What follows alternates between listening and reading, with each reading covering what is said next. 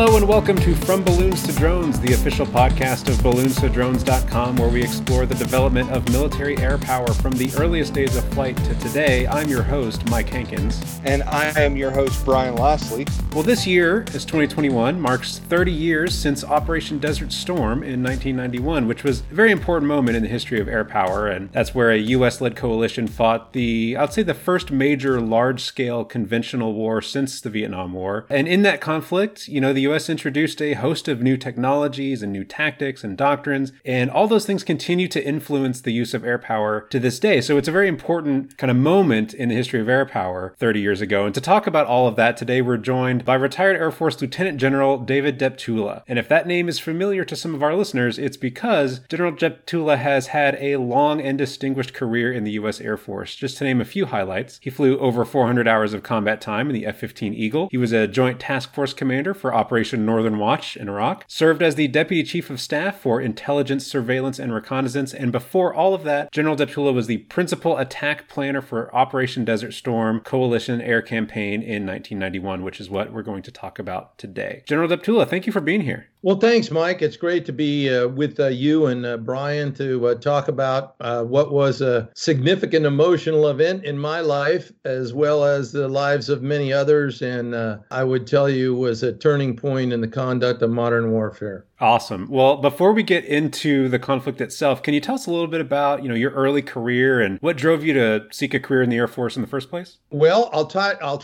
try to be brief. Um, I had a uh, a wonderful uh, childhood and young adulthood, if you would, growing up. And uh, I grew up in an Air Force family. So my dad was an Air Force officer, career Air Force officer. He participated in uh, World War Two as an aircraft maintenance officer on B twenty-fours and B twenty-nines in the Pacific. He then got out, got a master's degree back in the day. This is late forties, early fifties. Went to teach aerospace engineering. Then he got back into the Air Force and developed a career in research and development. He loved to read, and he would always take me, I mean, as a young kid, to the library. So I started reading, I should say, looking at the pictures in Craven and Cates, which for air power aficionados out there was the history of air power in World War Two. From a very early age, I was uh, very interested in aviation and uh, pursuing a career in the Air Force. He wasn't a pilot. He was in research and development into nuclear weapons effects development and then uh, aircraft design. Uh, but I tell you what, he was the most knowledgeable individual in my life with respect to the virtues and values of aerospace power. So he influenced me a lot. In high school, I got my private pilot's license. I went through R O T C at Mister Jefferson's University, University of Virginia, and then I went off to uh, flight school. You know, I kind of grew up in the formative years of the sixties, so watched all the space launches, was very interested in wanting to become an astronaut. But then I went to flight school and started to figure out what it was like to fly a high-performance aircraft like the T thirty-eight, and I got an F fifteen, one of the first, I think I was in the second class or third class of lieutenants who got an F fifteen directly out of flight school. So once I started flying hands-on, I decided, hey, why would I want to go be essentially a rider in a bus when I can be flying a fighter, you know, like a Ferrari? So I stuck with fighters, grew up in the uh, F fifteen, went to F fifteen Fighter Weapons School, and like most people in the Air Force, spent my first ten years learning and becoming very, very proficient, honing my skills as a fighter pilot, became a Fighter Weapons School instructor, then an F fifteen instructor, and then onwards and upwards, first tour in the Pentagon, and then began to branch out, as most people do. But I am proud to say that I'm the only person in the Air Force who's been fully combat mission qualified in the F fifteen at every rank from lieutenant to lieutenant general. You know, I did a lot more flying when I was a lieutenant than I did when I was a lieutenant general, uh, but it's something that uh, I kept, and it's important as a senior officer to retain that capability, because you go down, you fly with the squadron, you become, you know, you're not treated as a lieutenant general anymore. You're treated as a guy in a four ship, whether you're one, two, three, or four, and everything's leveled to capability. And that's kind of unique in the, in the piloting world. So I'll just stop there. I could go on for hours. I was blessed with a quite rich career, both in operations as well as air staff and senior joint positions. That's fantastic. Thank you. Well, let's take it back to, I guess, August of nineteen ninety, and you were serving on the Checkmate staff working for Colonel John Warden. Is that correct? Well, actually, not really, Brian. I had worked for John Warden for about eighteen months as a member of the Doctrine Division, but then by the time Desert Storm came around, I had already left working for John and moved over working direct for the Secretary of the Air Force, Don Rice, in his policy development group. And I'm the guy who actually wrote the white paper, Global Reach, Global Power, for Secretary Rice. But Colonel Warden and I maintain a very close relationship in terms of sharing ideas. And when Desert Storm kicked off, I went down to his office. It was on the sixth of August, and we started chatting about what could be done. And so we decided to meet in the Checkmate working spaces, which was down in the basement of the Pentagon. And we met there simply because it provided the largest amount of space where we could get people together and start talking about the challenges in front of us. You know, I think a lot of folks, especially action officers today, their world revolves around PowerPoint. What type of planning materials, I mean, how were you guys doing business back then? Well, the, you know, PowerPoint, kind of interesting. There was the early, early versions of many display uh, software packages. Microsoft had not yet captured the market with Word. So there were a variety of different presentations. But the bottom line is in the Pentagon at that time, uh, and it's interesting, uh, Brian, because I haven't thought about this for thirty plus years, but the principal means were acetate charts that you would build and draw and construct, but then you had to, t- if, as an action officer, you had to take them down to a special office, and man, they needed to have them twenty-four or thirty-six hours in advance, and they would actually translate your pictures and words into typesetting, put them on the acetate, and then that's what you'd put on the overhead chart. So take us back to that process. You're working with Colonel Warden, and eventually this is going to go over the plans that you develop, go over to General Chuck Horner and kind of form the basis for what is going to become the air plan. What is that process like from, you know, what are your major concerns at the beginning, and then how did that plan evolve over time? Well, Mike, I tell you, that's a that question, the answer to that question by itself, I've got a six-hour briefing. Uh, don't worry, I'm not going to take six hours. There were really two parts to the air campaign planning effort, and it, it's pretty exciting reading. I, I would offer two books to your audience if they're really interested in digging into this. One is called Heart of the Storm, and it's written by retired Colonel Rich Reynolds. Uh, you can read it in about an hour and a half, two hours. It reads like a novel, but it's all true. And it talks about the early days of the planning effort. What I was going to tell you, there are really two parts to the air campaign planning effort. The one that was initiated on the sixth of August, nineteen ninety in the Pentagon. And then the second was the planning effort at CENTCOM Forward in Riyadh, Saudi Arabia, under the direction of General Horner, who became the first Joint Force Air Component Commander. And uh, so very briefly, the challenges were to define very, very early on, the challenges were to define what are the objectives? What are the desired outcomes? What is the end game that we want to achieve? Colonel Warden, myself, and a group of other folks out of the air staff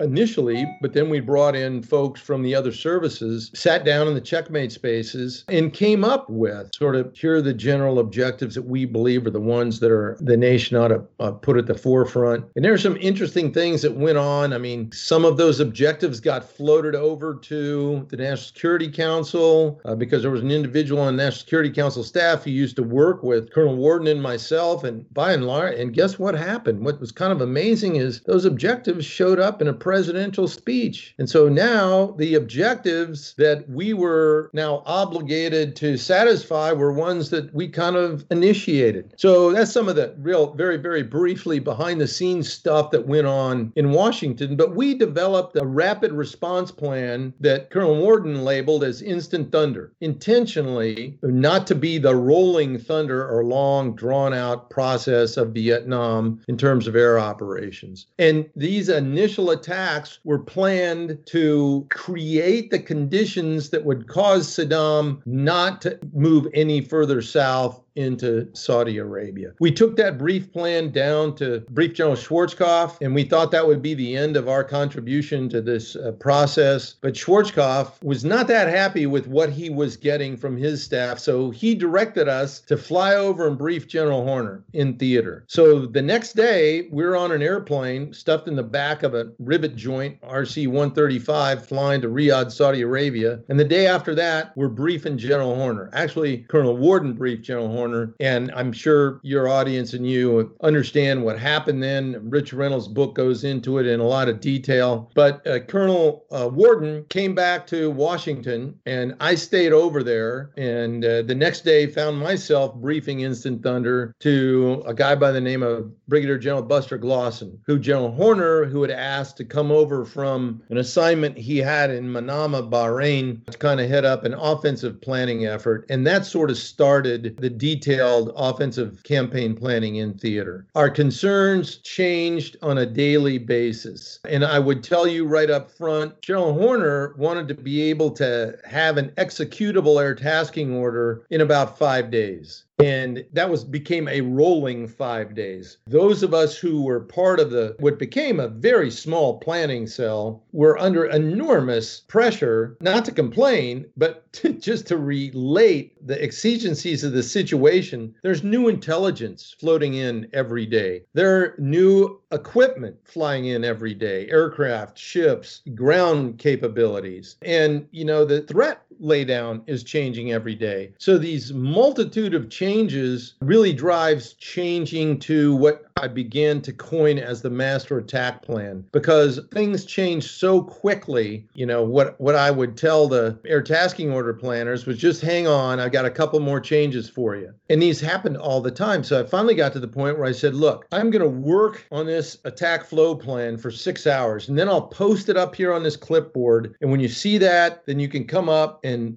do your translation of the air tasking order at that time. And we'll call that the master attack plan. And so that's how that got named. That's about as, as brief an answer I can give you up front, but there were essentially two major planning efforts, the Instant Thunder effort, which then later morphed into the Central Command Air Force's effort. But the underlying principles pretty much remained the same in the following uh, five months up to the buildup until the first day of execution.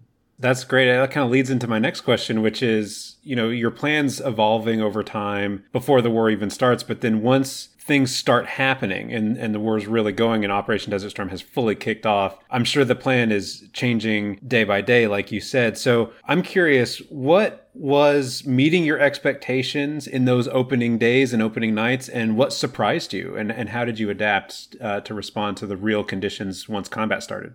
Uh, great question, Mike. Uh, the opening twenty-four hour attack was an intricate plan that had been created over the prior five months that I just kind of summarized for you. But it was adjusted hourly, sometimes even more than that, all the way up to about twelve hours prior to execution. And I got to tell you, it's really difficult to describe the intensity of the plan and the work that went into it. It certainly was the most demanding endeavor I've ever experienced in my lifetime. And, I, and I've done a lot to in include getting shot at by uh, the Iraqis. Stealth played a huge role as we were counting on their entry into Iraq in a covert fashion to shut down Iraq's air defenses by blinding their ability to detect the follow-on attacks of the non-stealthy aircraft, and also to attack strategic nodes to isolate and paralyze any coherent response by Iraq's leadership. Now, we also used cruise missiles to assist in taking out perhaps the most leveraged target set of all, that being the electric power production and mainly distribution. That very, very first night, um, our air-to-air aircraft were tasked to look for and to shoot down Saddam's command and control aircraft, because there was concern and we had some intel that he might use those to try to escape. Airfields were disabled by B fifty-twos, and Scud launch sites were attacked by F fifteens uh, and others. And that first twenty-four hours, F sixteens and A tens took on the Republican Guard, uh, beginning their demise.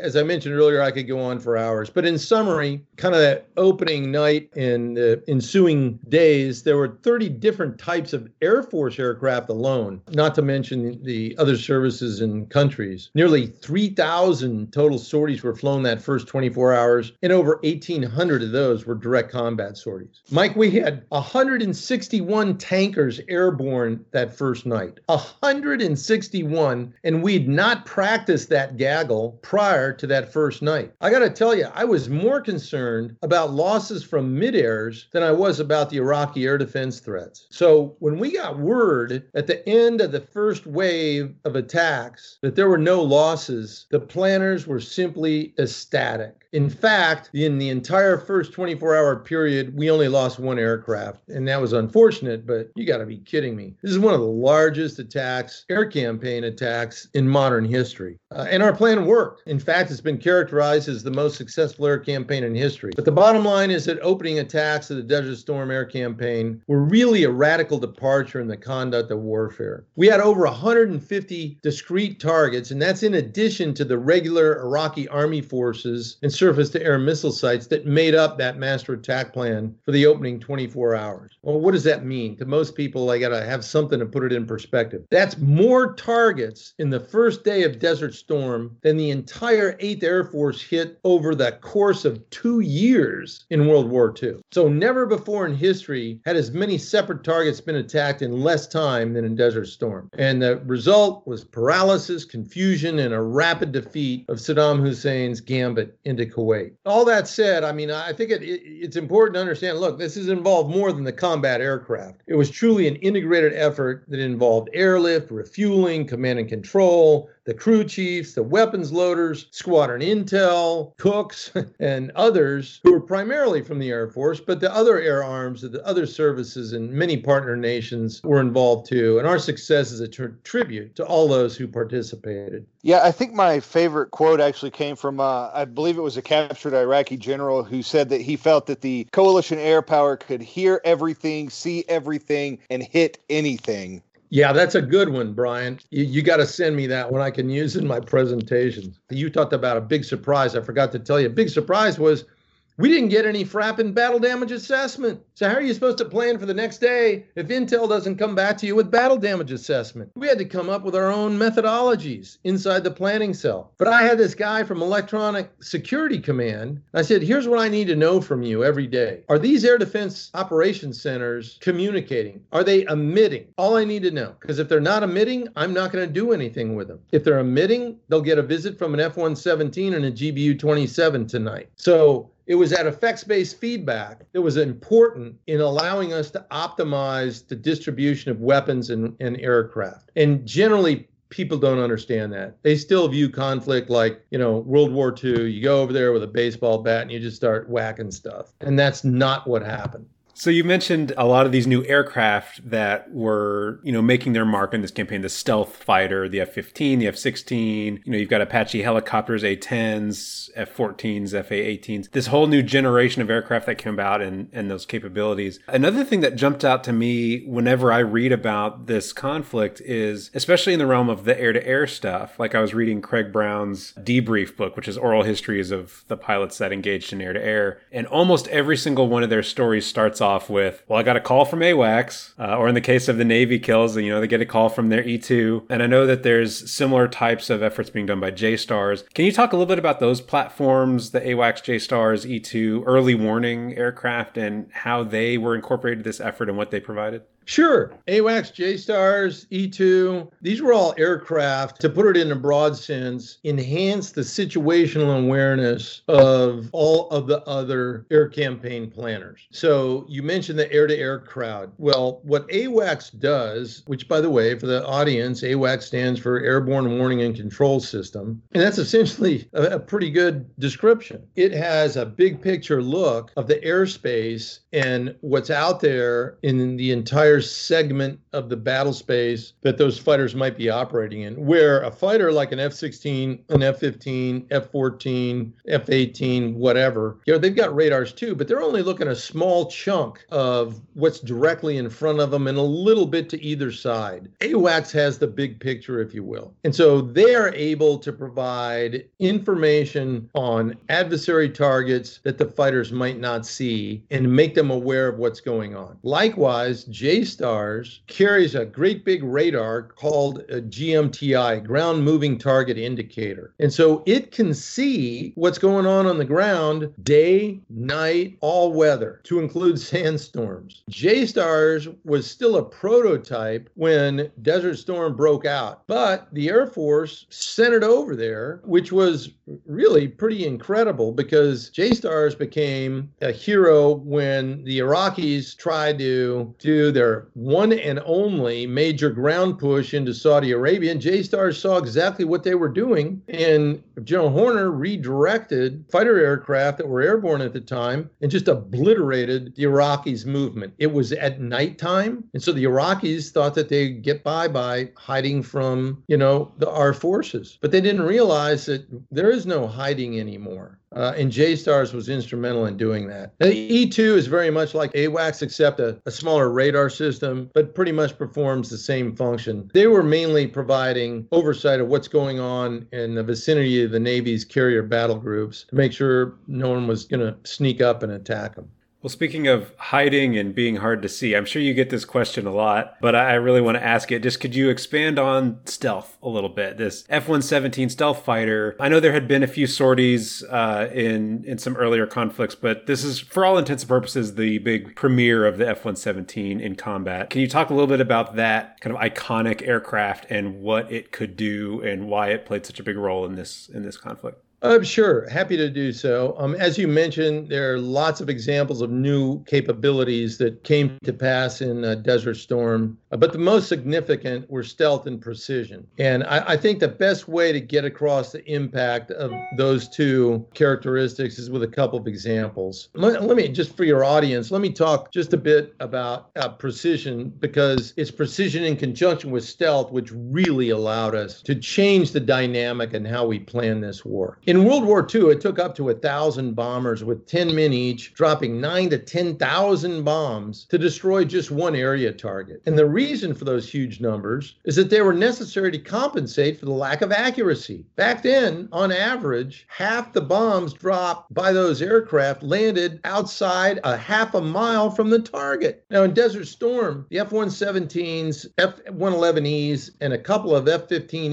Es could drop multiple laser-guided bombs with each an accuracy of less than ten feet. So that dramatically reduces the number of aircraft required to kill a specific target, and it expanded the number of targets that could be hit with a given number of aircraft. Now, to directly answer your question on stealth, I don't believe as many people are familiar with the leverage that stealth demonstrated in the first Gulf War. So let me give you an example that involves the first non-stealthy attack on one target with three aim points in the Basra airfield. The target is Shaiba airfield, to be exact. The attack package consisted of four Navy A sixes dropping bombs, along with four Saudi tornado bomb droppers, five Marine E A six Bs jamming acquisitions, Acquisition radars, four Air Force F four Gs taking out F- S A six surface-to-air missile systems, seventeen Navy F eighteens taking out S A twos, and then four F eighteens as escort for potential MiGs in the area, and three drones to bring out the enemy radars. So if you do the math, that's forty-one aircraft, eight of them dropping bombs on one target. Now, at approximately the same time, I've assigned twenty F one seventeens, all twenty dropping bombs on thirty-eight aim points at twenty-eight different targets. That's less than half the aircraft, hitting over twelve hundred percent the target base. That's the impact of stealth. It equates to a stealth multiplier of around nineteen, or put another way, in this particular example, it took nineteen non-stealth aircraft to accomplish the effect of one stealth aircraft in this circumstance. So it was that combination of stealth, precision, and an effects-based targeting strategy that allowed allowed us to strike targets across the breadth and depth of Iraq simultaneously the first night and every night thereafter in Desert Storm. Now, as the air war progressed, and we've already talked about how you really can't overemphasize how well it went, but are there aspects that you wish had gone differently? Well, it's a great question, Brian. Yeah, I wish the weather would have been better. I got to tell you, that first night, we had the worst weather in Baghdad in fourteen years. And that was probably the biggest surprise, is just how dependent, because you think, okay, you're out in the middle of the desert, you know, it's sunny all the time. And a matter of fact, up up until that night, there hadn't been a cloud in the sky for five months. But remember, we didn't have G P S-guided weapons. Those precision weapons were laser-guided, so if there's a cloud, they're not dropping. So that wasn't a mistake, perhaps, but it was something new that we hadn't considered. And from then on out, that first day, the first person I spoke to before I started planning the next day's operations was the weatherman. And I wanted to know where the fronts were coming through, because I was not going to, I wouldn't even bother to plan any aircraft in that area. You know, aspects that I wish had gone differently. Now, these are pretty big picture, strategic. I thought that from a strategic perspective, the air campaign was terminated too quickly, but that was a political decision. It's interesting to take a look in retrospect. And granted, we'd already collapsed over fifty percent of the fielded military forces. A couple more days, maybe a week or two, they just would have completely collapsed. But as it was, um, the surface forces went in when they did and, uh, and wrapped things up. But from a larger perspective, there's also endgame. And I think this happened relatively quickly. But I also think that the president and his National Security Council staff were balancing concerns about just how far to take this. I mean, could we have overthrown Saddam at the time? And I think the answer was yes. I'm not suggesting that that should have been done, but it certainly should have been part of the decision calculus as we look at this now from thirty years hence and everything else that went on. You know, ten or twelve years of no-fly zones, a second Iraq war devolving into counterinsurgency operations. So I think a much more holistic whole-of-government thought process during the military buildup would have been wise to come up with a much more geostrategic approach to follow on operations. Well, that leads into kind of my next question, which is, as you look back thirty years later, what do you think the legacy of Desert Storm kind of is now? And, and how do you hope that historians will view this, you know, in the future? Well, Mike, I tell you, Desert Storm was a turning point in the conduct of warfare as it set the conditions for modern conflict in five major ways. First, and then think about what I'm saying in the context of what's followed. First, it set expectations for low casualties on both sides of a conflict. Second, it foretold precision in the application of force for all future conflicts. You know, only about, depending upon what statistic you look at, five to eight percent of all the weapons in Desert Storm were precision weapons. In Operation Inherent Resolve, ninety-nine percent of all the weapons were precision. But I digress. The third point is this introduced, Desert Storm introduced the prosecution of a combined joint air campaign integrating all coalition and service air operations under the functional command of an air, airman or a J FAC. And it worked very, very well.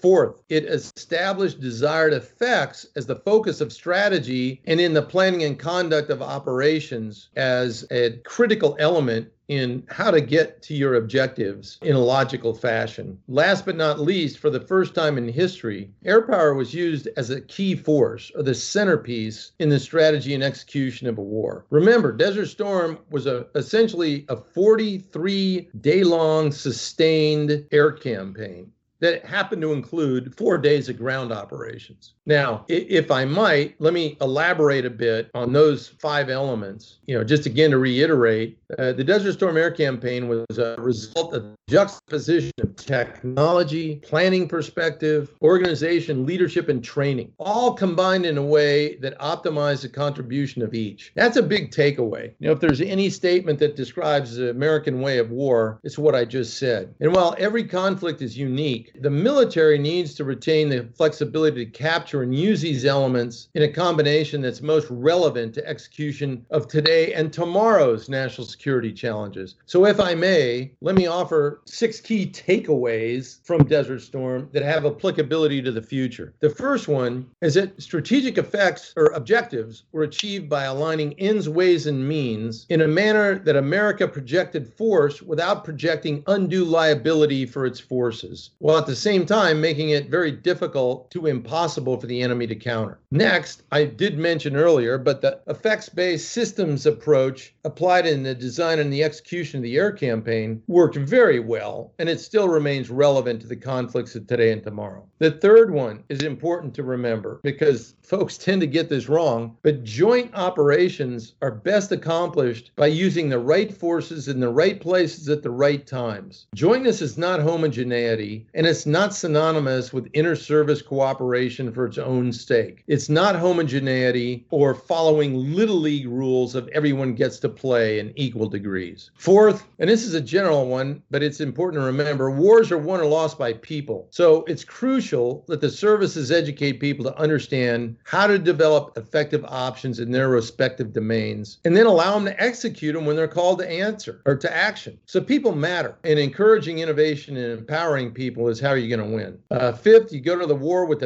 to war with the military that you have. So preparation and foresight are crucial to future military success. And and finally, the probability of success in future conflicts will rise only if our armed services actually study and learn from both successes and failures and apply course corrections as a result of those lessons. So I really appreciate both you, Mike, and uh, Brian chatting with me today about the lessons of Desert Storm, because there are many lessons that are still pertinent for today and the future. Well, fantastic. Thank you so much for being here with us. Before we go, why don't you tell us a little bit about what you're doing with the Mitchell Institute and where people can find you if they want to follow you online? Well, that's very kind of you. The Mitchell Institute is uh, dedicated to three principal objectives. The first one is to educate the public on the virtues and values of uh, aerospace power. The second one is to influence the resource debate inside the decision makers in the capital area region, because, you know, Congress are the ones that write the checks and we need investment. And then the third one is to inculcate a degree of aerospace mindedness in the policy community. A lot of people understand navies and armies. They've been around with us for ten thousand years, but just over a, a little bit of a century in terms of air and space power. So that's what our focus is on. We write a series of papers, policy papers, uh, and uh, uh, position papers and full-up studies. We have a whole panoply of different speaker series, but you can access all of our documents and speaker series at mitchell aerospace power dot org, or probably a little simpler, you can follow me on uh, Twitter, where I tweet out all of those studies at Deptula underline David. So thanks again, Mike and Brian, and uh, you two have a great aerospace power kind of day.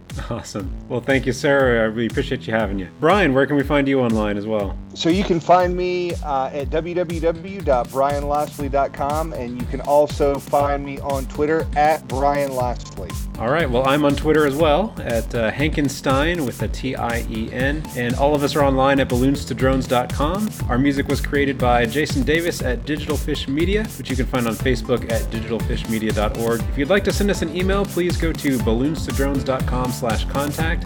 And to submit an article to us for publication, please go to balloons to drones dot com slash submissions. Thank you all, and we will see you next time.